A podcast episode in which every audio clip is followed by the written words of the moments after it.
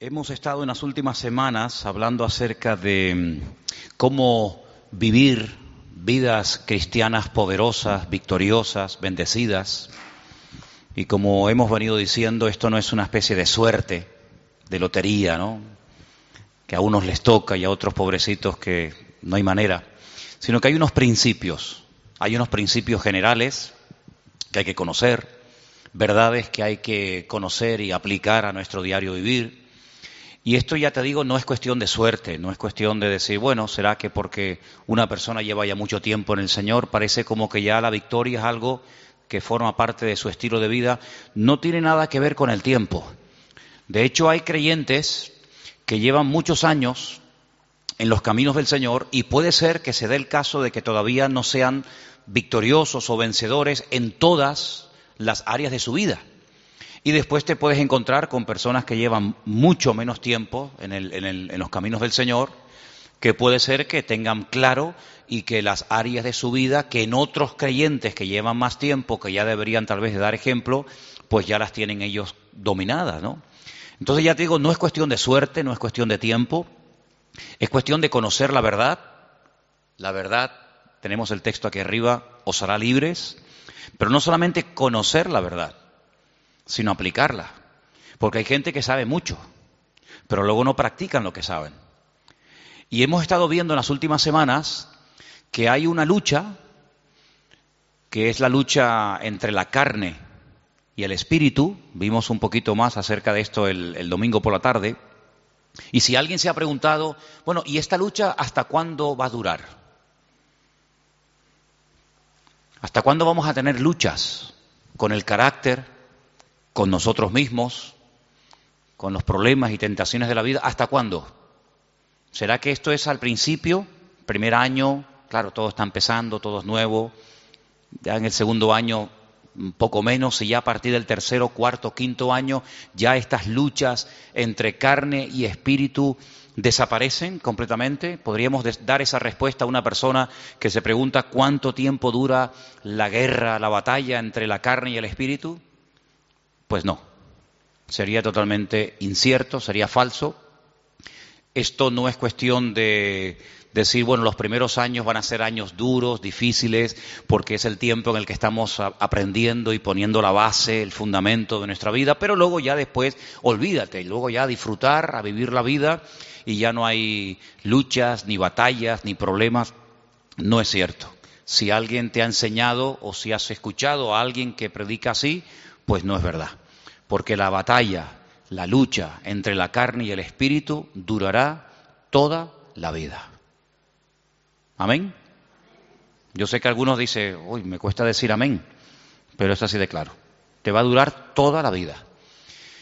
Y en esta tarde vamos a, a, leer unos versículos de Gálatas capítulo 5 que se parecen mucho, mucho a los versículos que leímos el domingo por la tarde, que era el capítulo 8 de Romanos. Ahora pues ninguna condenación hay para los que están en Cristo Jesús, los que no andan conforme a la carne, sino conforme al Espíritu. Y vimos cómo el capítulo 8 de Romanos, que es un capítulo extraordinario, donde las palabras claves son carne y espíritu, espíritu y carne aparecen muchas veces con diferentes connotaciones, con diferentes aplicaciones. Ahora cuando comencemos a leer en Gálatas capítulo 5, verso del 16 en adelante, te va a dar la impresión te va a dar la sensación de que seguimos leyendo la carta de Pablo a los romanos. Pero no, no, no tiene nada que ver con la carta de Pablo a los romanos. Esta es otra. Esta es la carta a los Gálatas. Y voy a comenzar a leer a partir del versículo 16. Digo pues, andad en el Espíritu. Ya esto ya lo había dicho también a los romanos. No satisfagáis los deseos de la carne porque el deseo de la carne es contra el espíritu y el del espíritu es contra la carne. Y estos se oponen entre sí para que no hagáis lo que quisierais. Pero si sois guiados por el espíritu, no estáis bajo la ley. Manifiestas son las obras de la carne. Y ahora usted si quiere las puede ir contando para que usted se dé cuenta cuántas manifestaciones diferentes hay de la carne. Lectura que por cierto se leyó también el domingo a la tarde, solamente la volvemos a repetir. Las obras de la carne son manifiestas y son adulterio, fornicación, inmundicia, lascivia, idolatría, hechicerías, enemistades, pleitos, celos, iras, contiendas, disensiones, herejías, envidias, homicidios, borracheras, orgías, y no ha terminado la lista, sino que simplemente la corta y dice, y cosas semejantes a estas, y que hay más, acerca de las cuales os amonesto, como ya os lo he dicho antes, que los que practican tales cosas no heredarán el reino de Dios. Y ahora cambia completamente el tono. Ahora se va al tema del espíritu y dice, mas el fruto del espíritu es amor, gozo, paz, paciencia, benignidad, bondad, fe, mansedumbre, templanza. Contra tales cosas no hay ley. Los que son de Cristo han crucificado la carne con sus pasiones y deseos. Si vivimos por el Espíritu, andemos también por el Espíritu. No nos hagamos vanagloriosos e irritándonos unos a otros, envidiándonos unos a otros. Si Pablo nos presenta un panorama muy real, Pablo en ningún momento presenta a las iglesias que él pastoreó y, fundó en su época como iglesias, como comunidades perfectas, donde no había celos, envidias, no había en definitiva pecado. Claro, si así fuera, nosotros nos sentaría muy mal y nos, sentiríamos como los peores cristianos del mundo si leyéramos que los Gálatas, los Corintios, los Filipenses, los Tesalonicenses eran hermanos donde nunca, nunca ocurría nada malo, nada negativo, no había envidias, ni peleas, ni, ni celos, ni discrepancias entre los hermanos, pues nosotros al leer eso, si fuera así, diríamos, Señor, pero qué malos somos. Somos unos pésimos cristianos, porque mira cómo vivían nuestros hermanos del siglo I, sin criticarse, sin tener envidia entre ellos, sin haber competiciones, celos, divisiones, ¿verdad? Sin embargo, el panorama es todo lo contrario. Es todo lo contrario. Mire, si fuéramos a la primera iglesia, a la primera, a la iglesia primitiva, la iglesia madre, la iglesia de Jerusalén, una iglesia, pues imagínate tú, estaban allí todos los apóstoles, todos los discípulos del Señor, atendiendo, pastoreando la iglesia. De los doce, eran once, porque uno todos sabemos que se quitó la vida, Judas, pero el resto estaban allí. Ahí estaba Juan, estaba Tomás, estaba Pedro, estaba Santiago. Así que los mejores maestros, los mejores pastores, testigos presenciales de los milagros y de las enseñanzas del Señor. Algo increíble. Una iglesia próspera. Dice la Biblia que no había necesitados entre ellos. No había necesitados. No había gente de clase alta, de clase baja, gente con un poder adquisitivo tremendo, gente que los pobrecitos no tenían ni para comer. Dice que entre ellos no había necesitados. ¿Y cómo solucionaban este problema? Porque en las iglesias hoy en día se ven muchas diferencias. Gente que está muy bien, gente que no está tan bien, gente que le sobra de todo, gente que le falta de todo. Pues ¿Cómo es posible que en aquellos, en aquellos tiempos el Señor diga, y está escrito, y esto ha sido inspirado por el Espíritu, lo cual no es ninguna exageración ni mentira, que en la iglesia no había ningún necesitado? Bueno, pues muy fácil. Muy fácil. Dice la Biblia que los que tenían mucho vendían, se desprendían de su patrimonio y lo repartían a los que no tenían. Dice, pero bueno, es que eso es lo que dice la Biblia, que los que tenían propiedades, no todos tenían propiedades, evidentemente, pero los que tenían propiedades, los que tenían un patrimonio muy grande, lo vendían y no se lo quedaban para ellos, sino que dice que lo repartían, lo ponían a los pies de los apóstoles y ellos sabían a qué familias y a qué hermanos y cómo y cuándo repartir, de tal manera que dice que no había. De, puertas para afuera, en, el mundo, en la calle, habría, imagínate tú, mendigos, necesitados, pero dice que en, en la iglesia no había, no había necesitados entre ellos, sino que todos tenían todas las cosas en común. Entonces, claro, muchas veces la gente dice, pero hermano, las cosas que se leían en la Biblia, aquellos milagros, aquellos acontecimientos tremendos, hoy en día no se ven. evidentemente, ¿cómo se van a ver? si la vida de los cristianos no tiene absolutamente nada que ver? Nuestras vidas, con eso de la propiedad privada y con eso de la privacidad, etcétera, etcétera, nuestras vidas no tienen nada que ver con la vida que aquella gente llevó, por lo menos durante un tiempo. Y uno dice, una iglesia tan bendecida, con tantas enseñanzas, con los apóstoles, con milagros, porque mira que había milagros allí, ¿eh? Milagros que a veces ocurrían hasta sin pedirlos, sin querer. Pedro dice que un día iba al culto y cuando él iba caminando, claro, uno proyecta la sombra y dice que la sombra, la sombra, ni siquiera imposición de manos, ni, ni oración directa, sino su sombra, dice que cuando pasaba y caía por encima de los enfermos, eran sanados, la sombra de una persona, la sombra. Eso no lo hemos visto nosotros nunca, y no sé si alguna vez lo veremos, pero en aquellos tiempos era normal. Y cuenta la palabra que incluso había gente que no, que vivían lejos, ya un poquito más adelante en los tiempos del apóstol Pablo, cuando ya era un apóstol, y dice que había personas que vivían lejos, incluso que tenían problemas con demonios terribles, y Pablo se quitaba una prenda de su ropa, un, no sé, un pañuelo, lo que fuera, y, se, lo, se lo mandaban a, a través de un familiar o de un vecino o de un amigo y cuando se lo ponían encima aquella persona se sanaba, era liberado. Unas cosas increíbles, ¿no? Increíbles. Multitudes se convertían, un día tres mil, otro día cinco mil. Los cultos de oración eran diarios. Dice que todos los días subían a la hora tercera, a las tres de la tarde, la hora de más calor, pues no había siesta, sino la siesta era culto de oración todos los días iban a entrar a la iglesia y la gente pedía y oraban por ellos y ya entraba, imagínate tú, empezar el culto ya con sanidades y milagros y aún no había empezado el culto. Una iglesia increíble. ¿No te hubiera gustado formar parte, aunque sea un tiempito, de esa iglesia? ¿No te hubiera gustado escuchar, ¿quién predica el jueves? Juan, el discípulo amado. ¡Wow! Y el domingo por la tarde, Pedro y Santiago.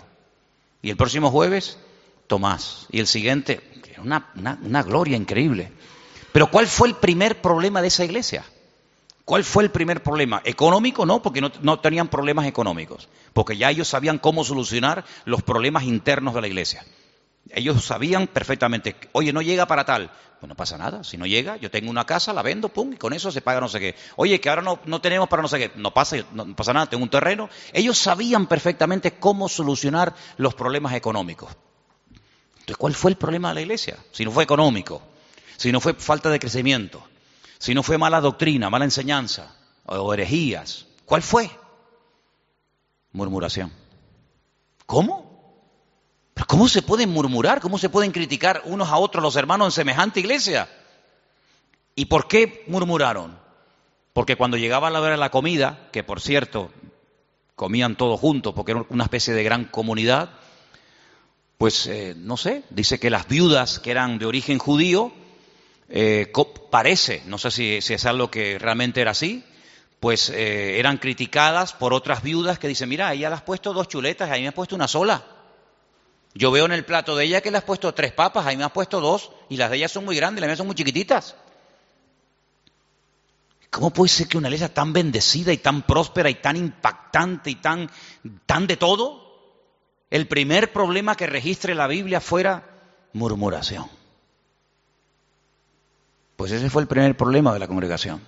Y de ahí nace la idea de nombrar diáconos, ayudantes, colaboradores, que cuando llegue la hora de la comida, pues ellos sean los que distribuyan y, se evite este problema en la congregación, porque no vamos a permitir que por la comida y por la murmuración se frene el avance y se, y se estropee el buen ambiente espiritual que hasta hoy hemos tenido. Y entonces dijeron, vamos a nombrar siete hermanos, siete hermanos de confianza, siete hermanos que los vamos a poner como diáconos que se van a encargar a partir de hoy de solucionar este tema. Porque nosotros no nos vamos a poner ahora a servir las mesas. Lo, nuestro es otra cosa. Lo nuestro es la palabra, la oración, tener comunión con el Señor, atender espiritualmente al pueblo. Pero ahora si nos vamos a poner a dar de, de comida a miles y a miles de personas, se nos va el día en esto y al final no, no cumplimos con lo que teníamos que cumplir. Pero claro, pusieron unos requisitos. Dice que tenían que ser hombres llenos del Espíritu Santo de fe y de buen testimonio y sabiduría para servir las mesas.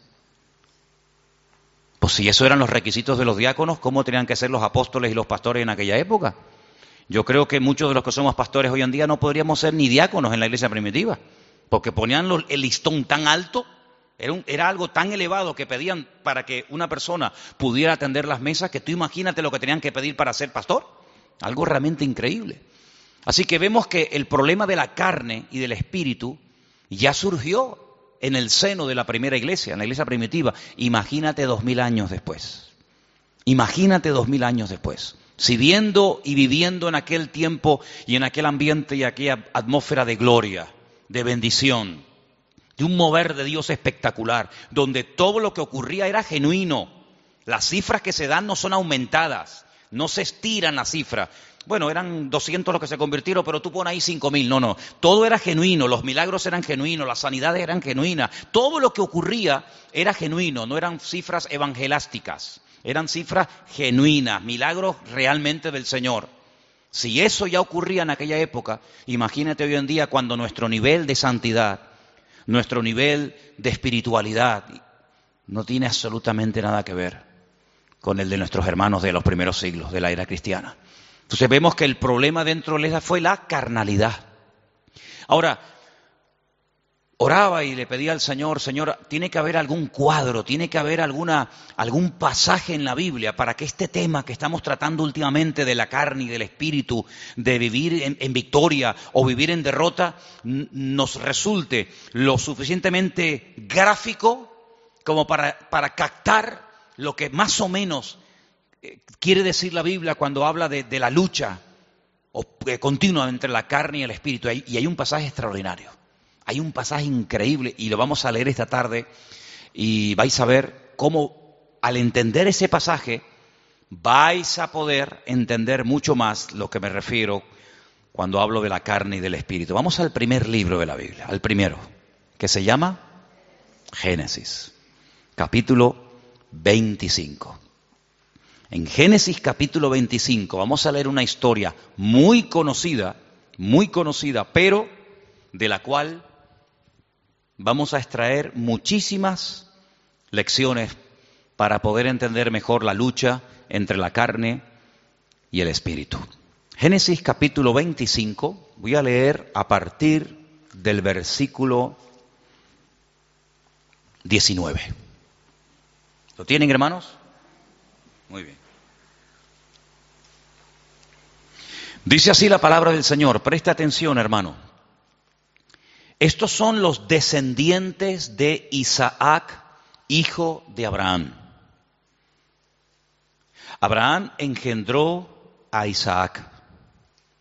Y era Isaac de 40 años cuando tomó por mujer a Rebeca, hija de Betuel, arameo de Padán Aram, hermana de Labán, arameo.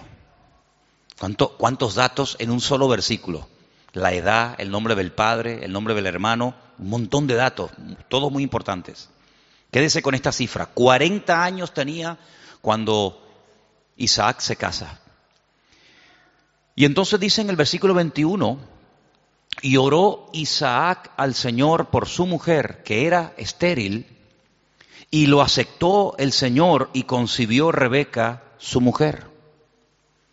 Y los hijos luchaban dentro de ella y dijo, si es así, ¿para qué vivo yo? Y se fue a consultar al Señor.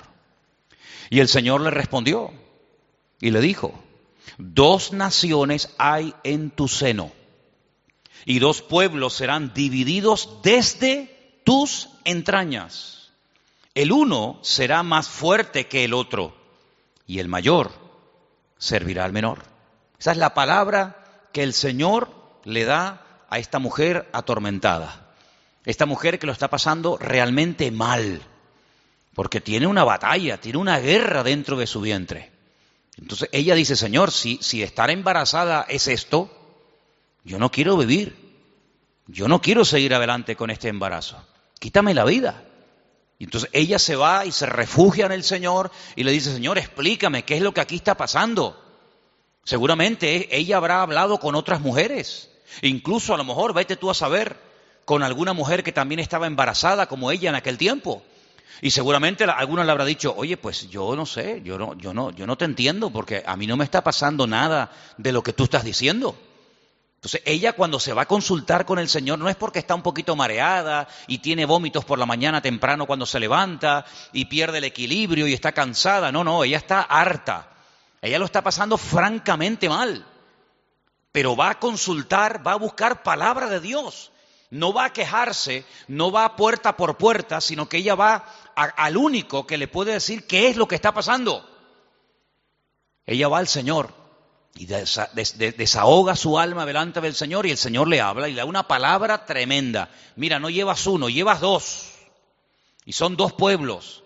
Y, están peleándose desde, tu vientre. Y, siempre será así. y el mayor servirá al menor. Y entonces ya ella más o menos entiende qué es lo que está pasando. Seguimos. Versículo 24. Cuando se cumplieron los días para dar a luz, he aquí había gemelos en su vientre. Ya se lo había dicho el Señor, que había dos, no uno. Luego, aquí vemos que la primera parte de la palabra, no llevas uno, sino llevas dos, se está cumpliendo. Cuando ella vio salir uno y vio salir al otro, ella seguramente habrá recordado lo que el Señor le había dicho. Dos, llevas dos, no uno, dos. Luego, si la primera parte de la palabra se ha cumplido, prepárate porque la segunda también se va a cumplir. ¿Cuál es? Que se van a llevar como el perro y el gato. Que el mayor va a terminar sirviendo al menor. Que están divididos, enfrentados, peleados desde, desde, el vientre, ya están peleándose. Imagínate cuando, se, imagínate cuando sean grandes. Entonces dice en el versículo 25 que el primero salió el primero. Dice Rubio, ahora hablaremos acerca de eso. Y era todo velludo, como una pelliza y llamaron, llamaron su nombre Esaú. Fíjate que en el versículo 25 dice, y salió el primero. Ahora tendría que decir el siguiente versículo, y salió el segundo, ¿sí o no? Pues no dice eso. Cuando sale Esaú dice, salió el primero, pero cuando sale el otro hermano, dice el versículo 26, después, no dice el segundo, dice después. Salió su hermano, trabada su mano al calcañar de Esaú, y fue llamado fue llamado su nombre Jacob. Y era Isaac de edad de 60 años cuando ella los dio a luz. Yo les dije que en el versículo 20 dice cuántos años tenía cuando se casó. 40.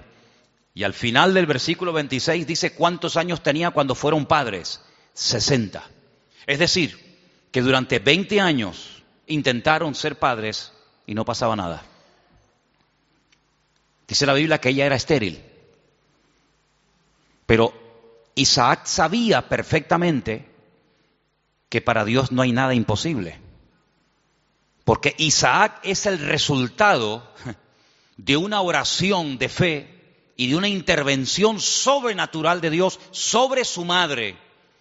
Porque ustedes saben que los padres de Isaac fueron Abraham, y Sara. Y la Biblia dice que eran gente muy mayor, muy mayor.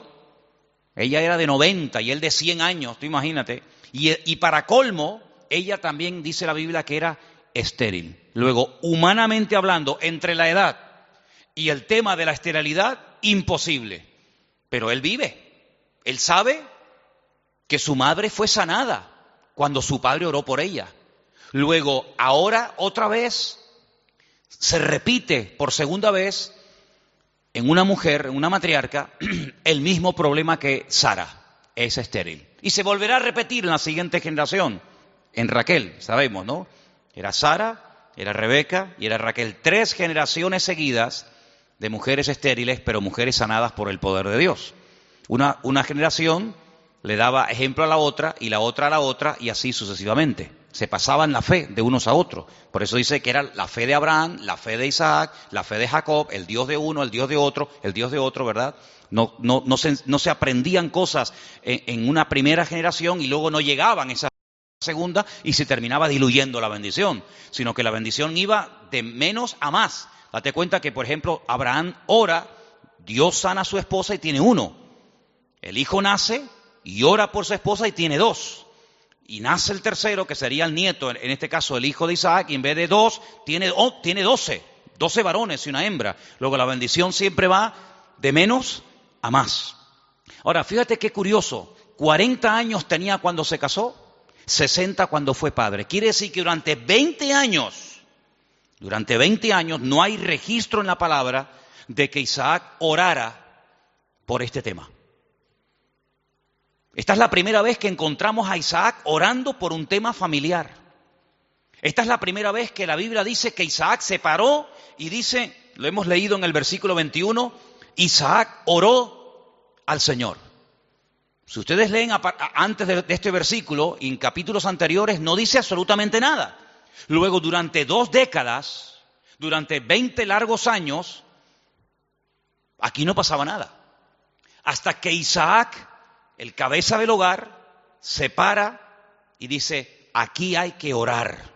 Pero el texto, el texto que, estamos leyendo esta tarde, me llama mucho la atención porque cuando dice en el versículo 21, y oró, esa, esa palabra, vayetar, significa oró insistentemente, porfiadamente. No oró de una forma superficial. Bueno, Señor, tú sabes que queremos ser Padre, ayúdanos en tu nombre, amén. Venga, vamos a hacer otra cosa. Sino que él se metió en serio con Dios. Él dijo, aquí hay un problema. Curioso que no, no dice que su esposa también oró con él, sino dice que él se puso enfrente de ella a orar por ella. Eso es muy curioso. Él tomó autoridad y dijo, bueno, a lo mejor tú ya te has resignado a no ser madre. Pero dice que él se paró frente a ella y él oró fervientemente. Bueno, por ahí hay un versículo en Santiago que dice que la oración del justo puede mucho. La oración, no, perdón, no dice así, me equivoqué, perdón. La oración eficaz del justo puede mucho.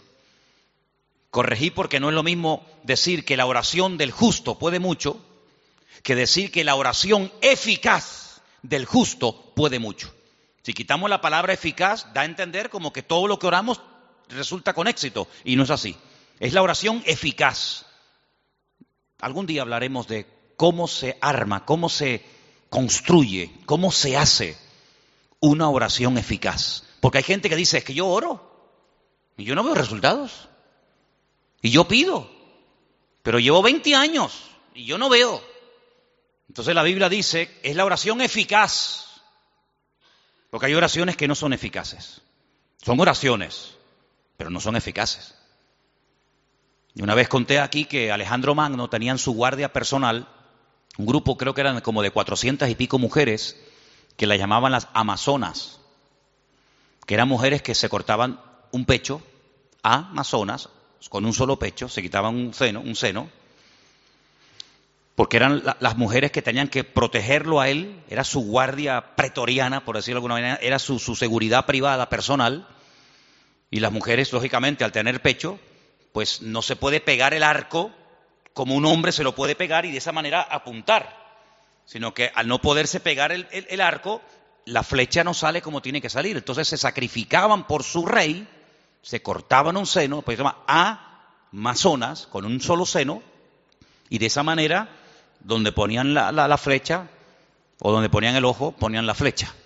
Entonces eran personas que se sacrificaban, se amputaban un miembro de su cuerpo con tal de, cumplir con su cometido. Bueno, el Señor dijo una vez que si tu ojo te produce problemas, que te lo arranque. O si tu problema no está en los ojos, sino en las manos, pues arráncatela o córtatela. Porque mejor es entrar mm, tuerto, ¿no? Si dice tuerto, ¿no? Mejor es entrar con una sola mano que, que no entrar. Entonces, si hay algún miembro de tu cuerpo que te está causando problemas, pues ya sabes lo que tienes que hacer. ¿Eh? Si lo quieres tomar simbólicamente o lo quieres tomar literalmente, tú verás. Pero tú tienes la responsabilidad de cortar, de quitar de tu vida todo aquello que te está impidiendo obtener resultados sea mano, sea ojo, sea televisión, sea internet, sea móvil, sea amigo, sea novia, sea novio, sea vecino, sea vecina, sea perro, sea coche, sea moto, sea deporte, sea lo que sea, sea lo que sea. Cuando hablamos de acerca del ojo, no, no es que necesariamente me voy a arrancar el ojo, porque puedo seguir viendo por el otro.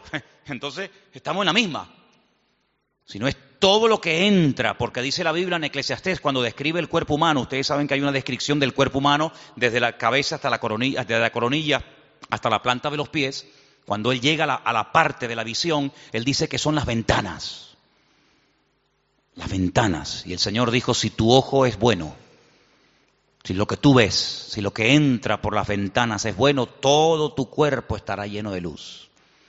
Pero si tú abres la ventana, que son los ojos, los ojos son las ventanas del alma. ¿eh? Con el, alma tú la alimentas con lo que ves. La carne se alimenta con lo que ves. De hecho, lo que ves es lo que después la carne desea. Entonces, de ahí viene el refrán, ojos que no ven, corazón que no siente, ¿verdad? Entonces, cuando tú tienes las ventanas abiertas, pues tienes que saber seleccionar, porque hay cosas que mejor no verlas. Exactamente es con la mano. La mano es, digamos, el miembro que habla acerca de lo que hacemos. Los ojos lo que miramos, lo que deseamos, lo que anhelamos, donde ponemos la visión, que después nos lleva a la acción, ¿eh? de la visión a la acción. Pero la mano representa la acción en sí misma. Hacemos con las manos. Cristo sanaba a los enfermos con las manos, tocaba a los enfermos, multiplicaba los panes y los peces. Las manos son, eh, digamos, eh, el medio, hablando de una forma simbólica de lo que hacemos, de lo que, de lo que ejecutamos. Entonces, si lo que estás haciendo o lo que estás viendo lo que está entrando en definitiva en tu mente y, lo que posteriormente sale te está causando problemas, tienes que tomar medidas preventivas primero. Si ya no funcionan las medidas preventivas, entonces otro tipo de medidas, pero lo que no puede ser es que la carne esté superando la vida en el espíritu, porque dice la Biblia que los que viven en la carne no pueden, no pueden agradar a Dios. Y los que son guiados según la carne van a la muerte, a la destrucción. Por lo tanto, hay esa lucha que vemos desde el vientre de la madre eh, de, esta mujer, de Rebeca, con estos dos hijos. Ahora, después dice, en el mismo versículo 21, cuando yo, he dicho valletar, significa orar porfiadamente, insistentemente, en el mismo versículo, cuando dice, eh, y aceptó el Señor, ¿lo veis? Es la misma palabra, pero se pronuncia de una forma diferente, vayater. Vayater, vayatar, vayater. Se escribe igual, pero las vocales se ponen diferentes. ¿Y saben lo que significa eso? Aquí se ha traducido por aceptó el Señor. Aceptó el Señor. Significa que convenció a Dios. Dicho de otra forma, Dios se dejó convencer por la oración de Isaac. Increíble. Dios se dejó convencer. A ver, ¿qué quieres? Presenta argumentos. Preséntame argumentos. ¿Por qué quieres ser padre? No tenemos la oración de Isaac, solamente tenemos el hecho de que oró Isaac al Señor y el Señor dijo, está bien. Pero la oración que hizo Isaac al Señor, ah, qué pena, no la tenemos. ¿Te hubiera gustado que estuviera ahí? Algún día cuando, llegue, cuando lleguemos a la gloria, decir, oye Isaac, ¿puedo hablar contigo un segundito? ¿Me podrías decir más o menos lo que le pediste a Dios cuando querías ser padre? Sí, sí, mira, le dije esto y esto y esto. Tienen que aprender hebreo, si no, no pueden hablar con él. no, son bromas. Pero tuvo que orar de una forma que dice que convenció a Dios. Dios dijo, me has convencido. Ya está, problema solucionado. Fíjate, si, si en vez de haber esperado de los, de los 40 años que se casó, a los 60, yo pregunto, si hubiera orado a los dos años de casarse, de esa manera como oró, ¿no hubiera el Señor respondido? Por supuesto. Si hubiera orado cuando tenía 25, 25 eh, cuando tenía 45, 50 años, los gemelos podían haber nacido antes. Pero no hay registro en la Biblia de que Isaac orara a esa edad con esa intensidad y con ese fervor. Pero sí hay registro en la Biblia, a los 60 años, cuando él ora, el Señor se deja convencer. Los argumentos que presentó Isaac, pienso yo que un argumento podía haber sido este. Señor, tú le dijiste a mi padre que en ti serían benditas todas las naciones de la tierra y que tú le darías un heredero y que yo sería el hijo de la promesa. Pero Señor, cuando yo me muera, mi padre vio en mí el cumplimiento de la palabra. Yo soy el hijo de la promesa. Por eso me pusieron Isaac, Isaac, que significa ríanse, gócense, alégrense. Estaba todo cerrado, estaba todo eh, eh, opuesto. la, esterilidad de la madre, la vejez del padre, imposible. Pero ríanse, Isaac, yo soy el hijo de la promesa, pero ¿y cuando yo me muera? Se acabó la risa, se acabó la alegría. Cuando yo y mi mujer nos muramos, ya no hay continuidad. La bendición nació y murió con nosotros. ¿Cómo puede ser esto? Señor, dame hijos para que siga la bendición. Y ahí presenta argumentos. Y ahí, en el buen sentido de la palabra, Isaac eh, dialoga, discute, pelea con Dios en oración y dice, vayater, Dios se dejó convencer. Estoy de acuerdo, Isaac, perfecto. Tu mujer a partir de ahora quedará embarazada. Qué tremendo, ¿eh? Qué tremendo. Si nos tomáramos más en serio no solo la oración, sino cómo oramos, qué diferente sería nuestra vida. ¿Sí o no? A veces no tenemos suficiente fe. Yo sé que la fe la tenemos que poner en el Señor, eso lo tengo más claro que el agua. Pero el Señor nos ha dado un medio poderosísimo, que es la oración. Si lo usáramos más, si oráramos más fervientemente, y esto no tiene nada que ver con, con, el carácter de uno, porque Santiago cuando dice que la oración eficaz del justo puede mucho, pone un ejemplo. Uno dice, bueno, oración eficaz de un justo, a ver, ¿quién podría ser? No hace falta que te rompas la cabeza. Santiago dice, Elías, Elías, era un hombre, dice, sujeto a pasiones semejantes a las nuestras. Cuando se enfadaba Elías, ah, hermano, sal corriendo, ¿eh? Sal corriendo, ¿eh? Que cuando éste se enfada, ora a Dios, te cae una llama de fuego encima y te fulmina, ¿eh? Estaban un día en lo alto de una montaña y el rey dice, llámenme al profeta. Y llega un capitán con sus soldados y le dice, varón de Dios. Así como no, no le gustó mucho el tonito, ¿no? No le gustó mucho la forma tal vez como se lo dijo. Y Elías se le queda mirando y le dice, varón de Dios, ¿no? Así como con, con rintintín. ¿eh? Si yo soy varón de Dios, que quede bien claro y que caiga fuego del cielo hace... Los calcinó a los 50. Hicieron un asado ese día allí en medio del campo. Al día siguiente el rey dice, bueno, esto habrá sido, no sé, una casualidad. Venga, vayan a buscarme a ese hombre. Varón de Dios, venga, date prisa. Sí, si yo soy varón de Dios, que quede bien claro, ya van 100. No olor carne en la, en la atmósfera había terrible, ¿no? Tercer grupo, vayan a buscarme a ese hombre. Cuando llega el tercero se tira a tierra y dice, gran varón de Dios, ten misericordia de mí, por favor, no me quemes. Te pido, te suplico. Así me gusta. Ahí se baja Elías. Así era Elías, amigo. Así era Elías. Alguien dijo en cierta ocasión que si el Señor no se lleva en un carro de fuego a Elías, le prende fuego a todo el país. Porque para él todos estaban mal. Claro, eh, para él todos estaban mal. Un día, en un día, mató a 100 soldados Días más tarde, a 450 profetas de Baal les cortó el cuello en el, monte, Carmelo. Pero, ¿pues este quién es? Y después hablan los americanos de Rambo. Esto es increíble, este es tremendo este hombre. Señor se lo tuvo que llevar con él. Pero mira, era un hombre que se desanimaba, ¿sí o no? Señor, quítame la vida, estoy harto, me siento solo, yo no, este no es mi sitio, no sé qué, orando tontería. Una mujer le dice, mañana como no ponga tu cabeza en un plato, como tú pusiste en un plato la cabeza de mis profetas, y sale corriendo por miedo a la mujer. Claro, si Elías era tremendo, ¿cómo tenía que ser esta mujer? Porque para salir corriendo desde, desde, desde allí hasta donde fue corriendo, pero dice que era un hombre sujeto a pasiones semejantes a las nuestras, se enfadaba, se desanimaba, se deprimía, oraba tonterías. Pero cuando oraba, amigo, cuando ese hombre entraba en guerra y en comunión con Dios, no había infierno que lo pudiera detener. ¿Te das cuenta? Entonces aquí encontramos un ejemplo de cómo este hombre ora.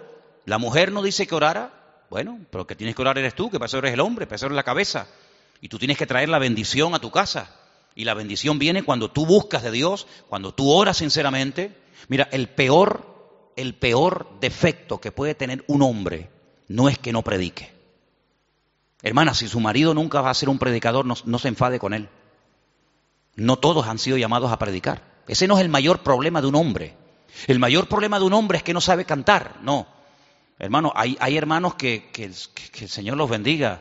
Por ahí no van los tiros. Es que a mí me gustaría tener un hombre que cante, sí, pero mire, le tocó, le tocó, eh, no, no hay más, hermana. El problema de un hombre no es que no canta o no predica. ¿Tú sabes cuál es la peor desgracia que puede tener un hombre? Que no sepa orar. Ese es el, el problema más grande que puede tener una mujer, es que su marido no, no ora, que no sepa orar. Porque este hombre, cuando oró fervientemente y oró porfiadamente, insistentemente, automáticamente en la casa, todo cambió, todo cambió. Ahora, la oración trajo problemas, porque por la oración de Isaac, dice la Biblia, que su mujer lo estaba pasando mal. Pero ella, ¿qué fue lo que hizo? Lo que le enseñó su marido, vete a hablar con el Señor, déjate de quejarte, vete a, la cámara secreta y allí en la cámara secreta abre tu alma delante del Señor. Y el Señor le dio una palabra tremenda. A muy pocas gentes el Señor le da palabras específicas para sus hijos y a ella se los dio. Vamos a leerlo otra vez. Dos naciones hay en tu seno, dos naciones, dos pueblos serán divididos desde sus entrañas. Es imposible la convivencia. Un pueblo será, el, un pueblo será más fuerte que el otro pueblo y el mayor servirá al menor. Tremendo. Este hombre cambió la situación de su casa porque oró por ella. Ahora, lo que me llama la atención, lo decíamos hoy en casa, que cuando su papá, cuidado con esto, cuidado, porque hay cosas que se transmiten a través de lo físico, de lo genético, pero también hay cosas que se transmiten de generación en generación por la vía espiritual. Si me sacan una célula de mi cuerpo, cualquiera que sea, y extraen un ADN de mi pelo o de donde sea, en un 99,9% ese ADN dirá que yo soy hijo de fulano de tal. Es inevitable, totalmente inevitable. Las famosas pruebas de paternidad. Ah, no, es que ese hijo no es mío. ¿Sí? Hazte una prueba de paternidad y ahí, amigo, ahí sale. O eres o no eres. Bueno, tal vez no. O eres o no eres. Lo genético, queramos o no, se transmite de generación en generación. ¿Y lo espiritual? Porque dice la Biblia que somos espíritu, alma y cuerpo.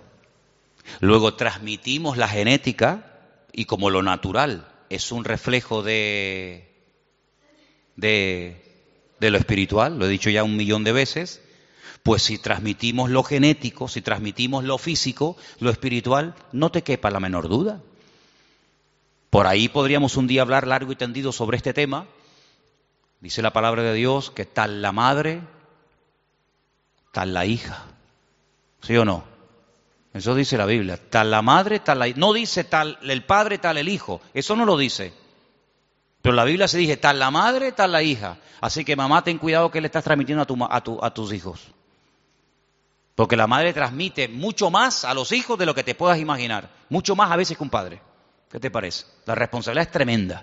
Así que si hay aspectos negativos aspectos negativos espiritualmente hablando de tu madre o de tus antepasados, métete en la habitación con el Señor y que Dios corte todo eso lo antes posible, para que no seas tú una víctima de cosas del pasado.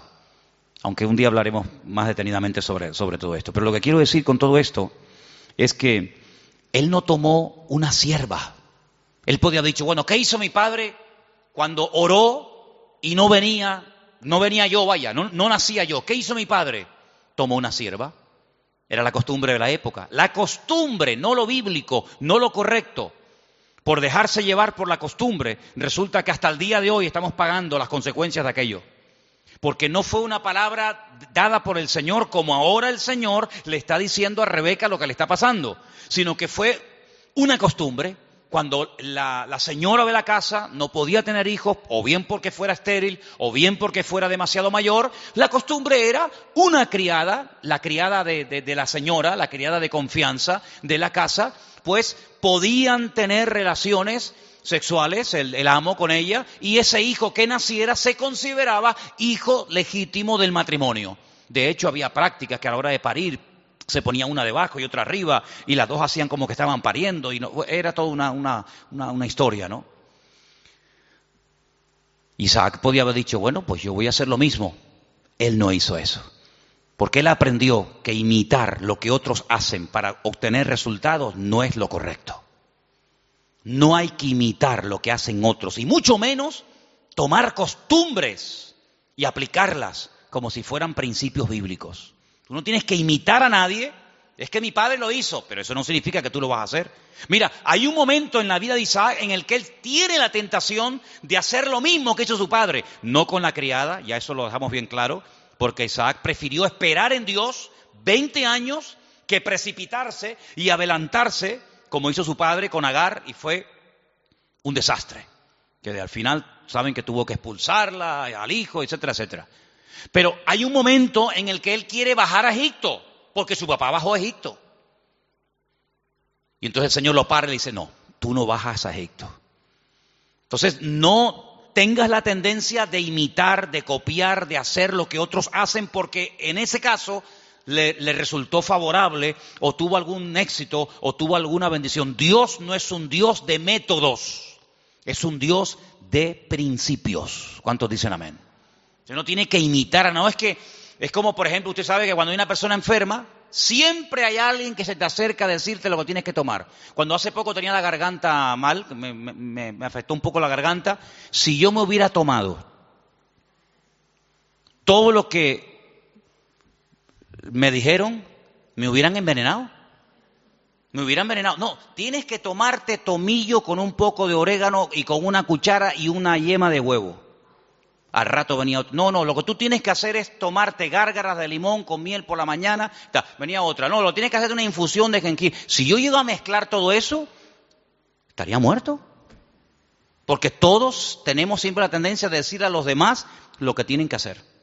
Y aquí vemos algo muy importante. Isaac dijo, mi padre hizo mal, hizo mal. Pero yo no voy a imitar a mi padre yo voy a orar al Señor. Y aunque seguramente Isaac tenía muchas criadas y muchas siervas, yo no voy a hacer eso. Y eso se lo transmitió a su mujer de tal manera que ella cuando está mal, lo que hace es lo que su marido le ha enseñado. Vete a orar y el Señor te dirá lo que tienes que hacer. ¿Cuántos dicen amén? Tremendo, ¿eh? este pasaje me gusta muchísimo. Así que no toma el ejemplo de su padre, pero ahora vamos al versículo donde dice que los hijos luchaban dentro de ella, dentro de ella. Hay otra versión que dice, eh, se agitaban. Hay una palabra un poquito extraña en hebreo que es vayit, vayit rosasú, algo así, que viene de la raíz rats, que significa correr, destrozar, aplastar, se estaban matando los hermanos en el vientre de la madre. No es que decía, échate un poquito para allá, como por las noches, ¿no? Cuando estamos durmiendo, sobre todo cuando hay calor, ¿no? Los matrimonios, cuando hay calor, que dice, échate para allá. Cuando hace frío, dice, échate para acá. No es que quedamos, para allá o para acá, depende de la, estación. Échate para allá, échate para acá. No es que este, estaban ahí incómodos, ¿no? ¿Verdad? Sino que se estaban matando. Querían salir los dos antes de tiempo. Se estaban aplastando, se estaban dando una cuerada entre ellos tremenda.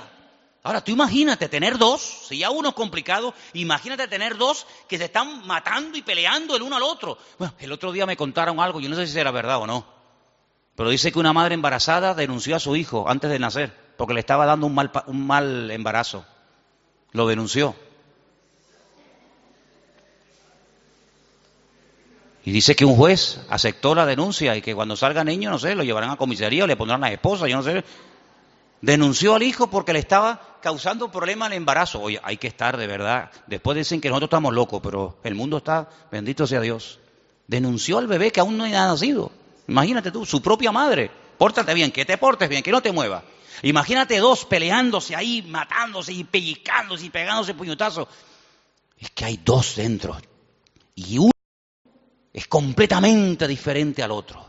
Y ahí es el cuadro que yo quiero, que yo estoy utilizando esta tarde para reflejarles la realidad de la batalla que hay entre la carne y el espíritu.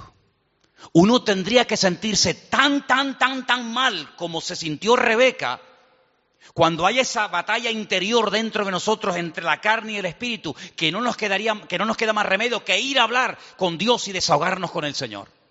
Ella no dijo, bueno, esto es normal, sino cuando en nosotros hay esa guerra, como decía Pablo, Romanos capítulo 7, léanlo, es un capítulo tremendo. Pablo abre su corazón, Pablo se quita la careta y dice, hermanos, lo que quiero hacer no lo estoy haciendo. A veces hago cosas que no quiero hacer. Miserable de mí, ¿quién me librará de este cuerpo de muerte? Lo que quiero hacer no lo hago, hago lo que no quiero y, y hay una ley dentro de mí. No le eche la culpa a fulano, a Mengá. Hay una ley, hay algo dentro de mí. Es esa ley que la carne se revela contra el espíritu, el espíritu contra la carne, igual que Jacob y Saúl, que se mataban y se pegaban el uno al otro. ¿Y qué hizo Rebeca? Se fue a hablar con el Señor. Eso es lo que deberíamos de hacer cuando nos sentimos mal, cuando queremos orar, pero no quiero orar. Cuando quiero leer la Biblia, pero no me da la gana de leer la Biblia. Y cuando quiero que Dios me bendiga, pero ya no quiero saber nada de Dios, me tiene cansado. Y cuando quiero ir, pero ya no quiero ir. Cuando hay esa lucha, no te resignes y digas, bueno, seré que soy raro, seré que soy un bicho extraño. No, no, no. Lo que tenemos que hacer es lo mismo que hizo Rebeca. Señor, ¿qué pasa? ¿Qué me está pasando, Señor? Háblame, ayúdame. Porque si no me ayuda, quítame la vida. Porque esto no es vida ni es nada. No lo dijo, pero casi, casi probablemente estuvo tentada a decir es que yo estaba mejor antes que ahora. Yo estaba mejor antes cuando era una mujer estéril sin hijos, que ahora que tenía que estar saltando alegría por estar embarazada, pues antes yo vivía y me sentía mejor que ahora. Ahora que me has bendecido, esta bendición me está trayendo unos problemas terribles. No dijo todo esto, lo estoy diciendo yo, a ver si me entienden. Pero ¿cuántas veces puede pasar por nuestra mente? ¿Cuántas veces nos pueden cruzar los cables por nuestra mente y decir, ¿y ahora qué? Ahora, ahora, y lee la Biblia y vas a la iglesia y no sé qué, y te da cuenta, y te da cuenta, y te da cuenta. El diablo es tremendamente cruel con nosotros. Y, nos hace mm, ver un panorama irreal, pero lo pinta de tal manera que parece que es real. Tremendo. Ya se lo dijo el Señor, solamente te quiero pedir una cosa, que te postres y me adores. Y si lo haces, mira qué fácil, te postras, me adoras y ya está. Te doy todos los reinos de la tierra. Y el diablo lo que quiere, detrás de toda tentación, detrás de todo ataque, siempre está lo mismo. Claudica, tira la toalla, ríndete. ¿Y qué es rendirse? Es darle la razón al diablo. Pero dice la Biblia, sométete a Dios, resiste al diablo y huirá de vosotros. ¿Cuántos dicen amén? No dice, no, yo me someto a Dios y, y el diablo huye. Es que no dice eso. Es que no dice eso. Como tú te estés montando una vida cristiana diferente a los principios que dice la palabra, te vas a llevar cada palo, te vas a llevar cada desilusión porque ves que haces cosas y no funcionan. Y no hay nada peor que hacer algo y ver que no funciona y te enfadas con Dios. Someteos a Dios, someterse a Dios. ¿Qué es someterse a Dios? Habrá que explicar a estas alturas lo que es someterse a Dios. Hermano, rendirse a Dios, sin condiciones. Es que yo siento, es que yo creo, es que a mí me parece, es que yo haría. Someterse, rendirse. Tú has perdido la guerra, el que manda soy yo. No me digas a mí dónde tienes que vivir, cómo tengo que vestirte, cómo tengo que tratar, porque tú te has, tú te has rendido. El que he ganado soy yo. Y el que gana la guerra le dice al, vencido, cómo tiene que hacerse las cosas. No me vengas a poner condiciones. Someterse a Dios, rendirse a Dios. Ya no vivo yo. Muy bien, ah, perfecto, perfecto. Ahora que te has sometido, ahora que te has rendido, ahora puedes resistir. ¿A quién? Al diablo. ¿Y? Huirá. Tiempo futuro. Huirá. Pero no me dices cuándo. No. Te digo el presente, sométete, resiste, tiempo presente y en futuro la victoria. Huirá. Es decir, si tú te has sometido a Dios, tú sabrás, yo no sé. Si tú te estás sometiendo a Dios diariamente, porque no es que me sometí el domingo pasado y durante toda la semana hago lo que me da No, me someto el lunes, me someto el martes, me someto el miércoles, me someto eh, cada día, cada instante de mi vida. Si yo me estoy sometiendo, yo tengo que resistir el lunes, el martes, el miércoles, y si no has solucionado el problema, si no ha huido el enemigo, si no se ve un rayo de luz en el horizonte, ¿qué hago? Pues quiere decir que tienes que seguir sometiéndote a Dios y resistiendo, sometiéndote y resistiendo. ¿Hasta cuándo? Hasta que huya. Ese es el objetivo, hacer huir al enemigo, ¿sí o no? Cuando tú te montas en un avión, imagínate que te vas de aquí a Madrid. Y por el camino dice, señorita, una preguntita, por favor. ¿Estas turbulencias es normal? Sí, sí, es normal. Eh, ¿No me podría dejar usted a mí por el camino, por favor? ¿Cómo? ¿Cuánto tarda esto? Dos horas y media. ¿Dos horas y media? No, no, yo no. No, yo, dígale, a, dígale al chofer que en la próxima parada me bajo. Menos mal que no hay timbre en los aviones. Si hubiera timbre, ¿cuántas veces le darían la paliza al pobre piloto? Para, para, aquí me quedo. No, tú tienes que llegar hasta el final, porque tú saliste de un sitio para llegar a otro. Y en la vida cristiana no hay paradas intermedias. Saliste y no volváis atrás, dice la Biblia. Señor le dijo al pueblo de Israel, no hagan otra vez nunca este camino de vuelta. Yo los he sacado de allí para llevarlos a la, tierra de prometida, la tierra que fluye leche y no se les ocurra nunca más, ni a ustedes, ni a vuestros, ni a vuestros descendientes, hacer el camino de vuelta a Egipto, porque no hay marcha atrás. Y en la vida cristiana dice que el que pone la mano en el arado no puede mirar atrás, porque si pongo la mirada atrás, el surco no sale derecho, sale todo torcido, y eso es un desastre, es un desastre.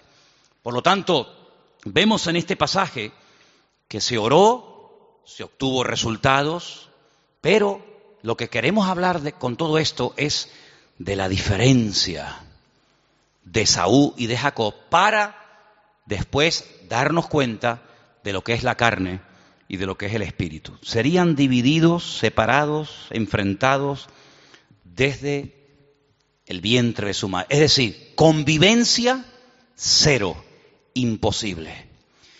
Cuando hace años, ¿se acuerdan los que estaban? Algunos todavía no saben esto, pero cuando estábamos en el puerto de la Cruz y en una de las casas que hay allí, ¿se acuerdan ustedes que vinieron aquellos santeros, eran cubanos, total, ¿qué más da? Pero eran cubanos, hubieran sido japoneses, pues digo, santeros japoneses, aunque nunca me imagino un santero japonés, pero bueno.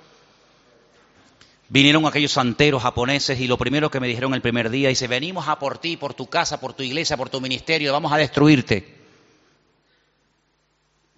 Ya, ya, ya. Yo miré así para que no hubiera ningún hermano y me escuchara. Porque algunos cuando, cuando, cuando a lo mejor vieron a Cristo volcar las mesas y se sacó el cinturón, dijeron, ¡Ah! el Señor se enfadó. Sí, se enfadó, porque hay momentos para enfadarse. Entonces el Señor volcó las mesas y lo volcó correctamente. No se equivocó. ¿Ustedes creen que se equivocó el Señor? Lo hizo todo perfecto.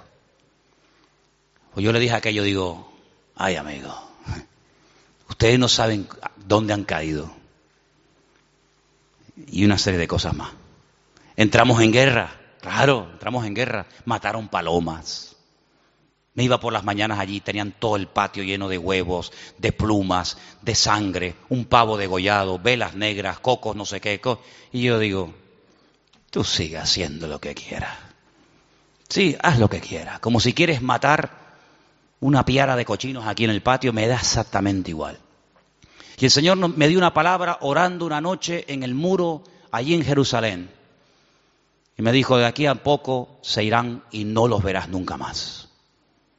Mirarás y el malo ya no estará. Y nunca más lo verás. ¿Qué te parece? Entramos en guerra, se fueron no como vinieron. Cuando alguien viene a hacerte daño no se va igual que como vino. No, no, no. En el mundo espiritual no, en el mundo puede ser, pero en el mundo espiritual cuando alguien viene a hacerte daño no se va igual que cuando vino, se va peor, se va dividido. Dice, por un camino viene y por siete se marchan. Sí, la reacción a nuestro favor siempre es en contra del enemigo, evidentemente. Y llegó un día en el que yo dije, ya está, se acabó. Uno de ellos me llamó. Me llamó aparte y me dice, ¿puedo hablar con usted? Ya cuando a mí me hablan de usted, yo digo, qué curioso. Ya me habló de usted. Y me dice, ¿por qué no llegamos a una convivencia? Así me dijo, esa fue su palabra. ¿Por qué no, por qué no llegamos a una convivencia? le dije, jamás en mi vida, por encima de mi cabeza, yo jamás conviviré con ustedes. Hijos del diablo, les dije. Que vienen aquí ustedes a hacer daño, Convivencia en absoluto. La única convivencia que hay es que ustedes quemen toda esa basura, lleguen adentro a la iglesia, se conviertan y le pidan perdón a Dios por lo que están haciendo. se fue, imagínate tú, como un saltaperico. ¿Qué te parece, amigo? Convivencia, principio del fin. ¿Ya quieren convivir? Pues ya saben que no pueden, vamos a convivir. No habrá nunca convivencia entre Saúl y Jacob, jamás. Es más, la debilidad y la derrota de uno fortalece y le da la victoria al otro. No pueden estar los dos como cabeza. Cuando uno está como cabeza, el otro tiene que estar como cola. Y cuando el otro está como cola, el otro está como cabeza. Es algo antagónico, no pueden estar los dos en la cúspide de la pirámide. O uno está arriba o el otro está abajo. De hecho, cuando uno está arriba es porque se ha fortalecido con la debilidad del otro. Y cuando el otro está abajo es porque su, fortaleza la ha perdido y la ha tomado el otro que le ha vencido. Eso es así en el mundo espiritual. No puede haber convivencia entre la luz y las tinieblas. Donde hay luz, no hay tinieblas. Y donde, no hay, donde hay tinieblas es porque hay ausencia de luz. Pablo utiliza todo esto y dice, hermanos, qué comunión, qué comunión, qué común unión puede haber entre Satanás y Cristo. ¿Qué común unión puede haber entre, entre la luz y las tinieblas, entre un inconverso y un creyente? Ninguna. Por eso dice, no se unan. El mundo quiere unirse, claro. Para el enemigo eres atractivo, para el enemigo eres un, trofeo de guerra. Pero le dice el Señor al creyente, no al inconverso. Al creyente dice, no te unas. Él querrá unirse contigo. Hay gente del mundo que se enamoran de chicas cristianas. Hay chicos de la, de la, calle que se enamoran de chicas y, los del mundo se enamoran.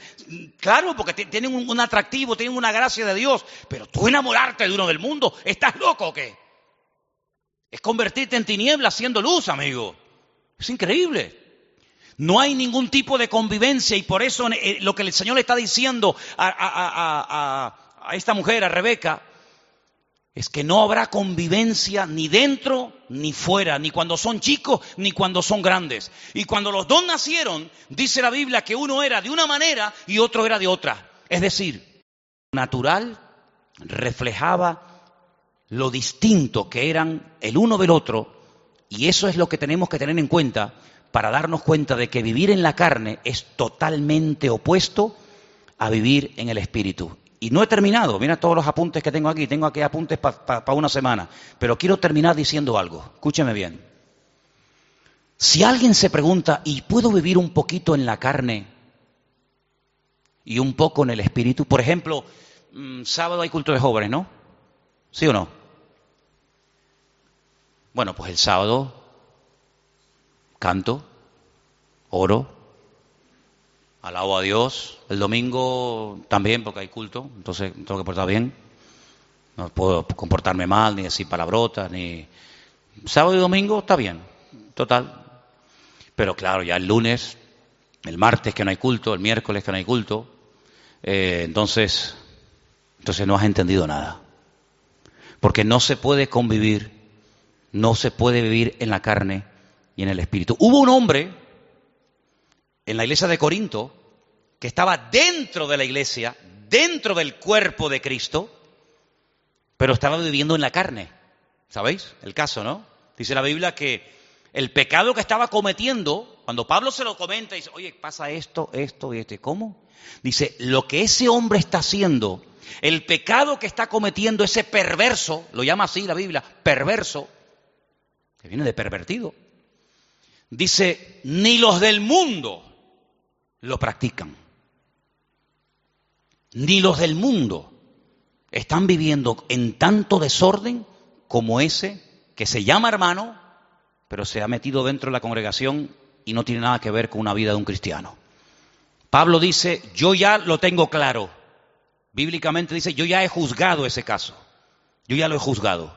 Juntaos vosotros con mi postura, con mi espíritu, con mi determinación y cogerlo y sacarlo de ahí, entréguenselo a Satanás para que destruya la carne a ver si su espíritu se salva. Una cosa increíble. Entonces le dijeron, mira, ven para acá, aquí no puedes venir más. te estaba acostando con la mujer de su marido, de su padre, que a lo mejor no era su madre, pero podía ser la madrastra. Estaba teniendo relaciones sexuales con la mujer de su padre. Y Pablo dice, pues, pero eso, ni en el mundo se hace eso. Ni en el mundo se comentan esos pecados. Cójalo, dice que lo echaron fuera para que Satanás lo zarandeara, lo sacudiera. Cuando tú sales de la iglesia, el diablo te dice, ven, ven. El 4 de junio tú estabas aquí en la plataforma llorando, diciendo, Señor, usa mi vida, voy a servirte, cuenta conmigo, diablo, te reprendo, te ato. Y el diablo escuchando. El diablo dice, hoy está Hoy está eufórico. Hoy está animado. Le tocó el mensaje, está, está potente. Espérate la semana que viene. Cuando estás, no, no voy más a la iglesia, estoy desanimado. El diablo dice, ven, ven, ven, para acá, ven para acá. ¿Qué me dijiste tú el otro día por la tarde? Te reprendo, diablo. Fuera, diablo. Eh. Ven, te mete una sacudida en un minuto que tus seis meses de cristiano te los tira por tierra, amigo. Te mete una tunda que en algunos casos algunos ni se levantan. Fíjate lo que te digo, ¿eh? Cuando ustedes oren, ustedes se están comprometiendo, el mundo espiritual oye, los demonios oyen, los ángeles oyen, Satanás oye, Dios oye. Y el mundo espiritual tiene una característica que a veces los seres humanos hemos perdido, y es que son pacientes. Son pacientes, saben esperar, son sigilosos como la serpiente, que están horas y horas y horas en un charco de agua colgados en un palo, horas ahí sin moverse, no, no pestañean nada, esperando que pase una presa. Uno dice, vámonos ya, aquí no viene nadie, está uno pescando, llevamos diez minutos, pues espérate un momento, si acabamos de llegar, no, vámonos ya. La serpiente está ahí esperando, esperando, esperando, una hora, dos horas, hasta que Son así, amigos. Entonces el diablo en el mundo espiritual hay esa característica de saber esperar. No dice la Biblia que está como un león rugiente ¿Buscando a quién? ¿A quién devorar? A veces no lo tiene fácil, hay que ser sincero. A veces no encuentra uno una presa fácil. Pero cuando el lobo, cuando el león, cuando el animal que va a cazar, que vive de la carne, de lo que mata, va a cazar, no ataca al primero que ve. Jamás hace eso. Se sube en un lugar alto y observa la manada. Hay tres mil ñus, doscientas cebras, cuatrocientos antílopes. ¿Y a dónde ataco? ¿A dónde voy? Espera. empiezan a observar. Uy, aquel camina raro. Empiezan a mirar. Va cojo, es mayor. Se cansa, va el último. Hacen una estrategia de tal manera que a ese, que no puede ir al ritmo de los otros, lo aísla, la manada se va, lo deja solo y cuando está solo, encima, débil, enfermo, se le tiran encima y se acabó. El diablo es un ladrón que viene a hurtar, a matar y a destruir. Lo que le da fuerza al diablo en un país son los carnales. Lo que le da fuerza a los demonios en una nación, en un continente, son la gente carnal. Y por eso lo que tenemos que hacer es sacudirnos, sacudirnos de la carnalidad. Porque la próxima semana, tal vez el domingo, la segunda parte del mensaje, veremos ¿A dónde se llegó en la relación entre hermanos? Ya era insostenible aquello. Y entonces nos damos cuenta de que Saúl, el carnal, el malo, tenía una cosa que necesitaba urgentemente Jacob para poder triunfar en la vida. Y entonces vamos a descubrir qué es lo que tiene el mundo, qué es lo que tiene Saúl, que a nosotros nos interesa quitárselo pero cuando se lo quitemos, ahí te quedas, Esaú. Entonces, hermanos, eso es lo que significa pelear la buena batalla. Se dan cuenta que hay tanto material, se, dan cuenta que hay tanto tema, pero lo importante es que le digas al Señor otra vez, sé que el domingo te pedí que lo dijeras, pero otra vez te pido que hoy lo hagas, Señor, no quiero vivir en la carne. Cierra tus ojos ahí donde estás. Quiero vivir sometido al Espíritu. No quiero el espíritu de Saúl.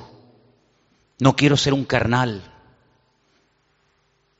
No quiero ser una persona que menosprecia las bendiciones, sino que pelea para obtener las bendiciones de Dios. Isaac cambió su casa cuando oró y obtuvo resultados en el nombre del Señor. Y hay cosas que tú tienes que tomar autoridad y pelearlas y pelearlas y orar en el nombre del Señor, con la autoridad del Señor y su palabra, porque el Señor te ha llamado a ti a, vivir en victoria. Y en esta noche yo quiero que tú le digas, Señor, quiero vivir en el Espíritu, ayúdame a vivir en el Espíritu, renunciando a la carne, renunciando a vicios, renunciando a, a, viejos recuerdos, a costumbres, renunciando a todo lo que no trae gloria a Dios. Y en esta tarde me someto al señorío de Cristo. En esta tarde me someto a la palabra, al trato de Dios en mi vida. En esta tarde, Señor, me someto al Señor para que pueda resistir al enemigo y obtener victoria. Gracias, Padre, porque tú eres poderoso en mí. Gracias, Padre, porque mayor es el que está conmigo que el que viene contra mí. No hay nada ni nadie que pueda destruir a un hijo de Dios. Hagan lo que hagan y digan lo que digan. De hecho, lo han hecho y es una pérdida de tiempo. Es al contrario, cada vez la bendición viene al que está siendo atacado, al que está siendo perseguido, porque la unción trae persecución. Y cuando hacemos la voluntad de Dios, el Señor siempre bendice. El resultado, el botón de muestra, es lo que Dios está haciendo en las vidas. Y eso es algo incuestionable. Bendito sea el nombre del Señor. Recibe toda la gloria y enséñanos estos principios para que no vivamos ni un minuto más en la carne, sino en tu Santo Espíritu y en tu palabra. En el nombre de Jesús. Amén.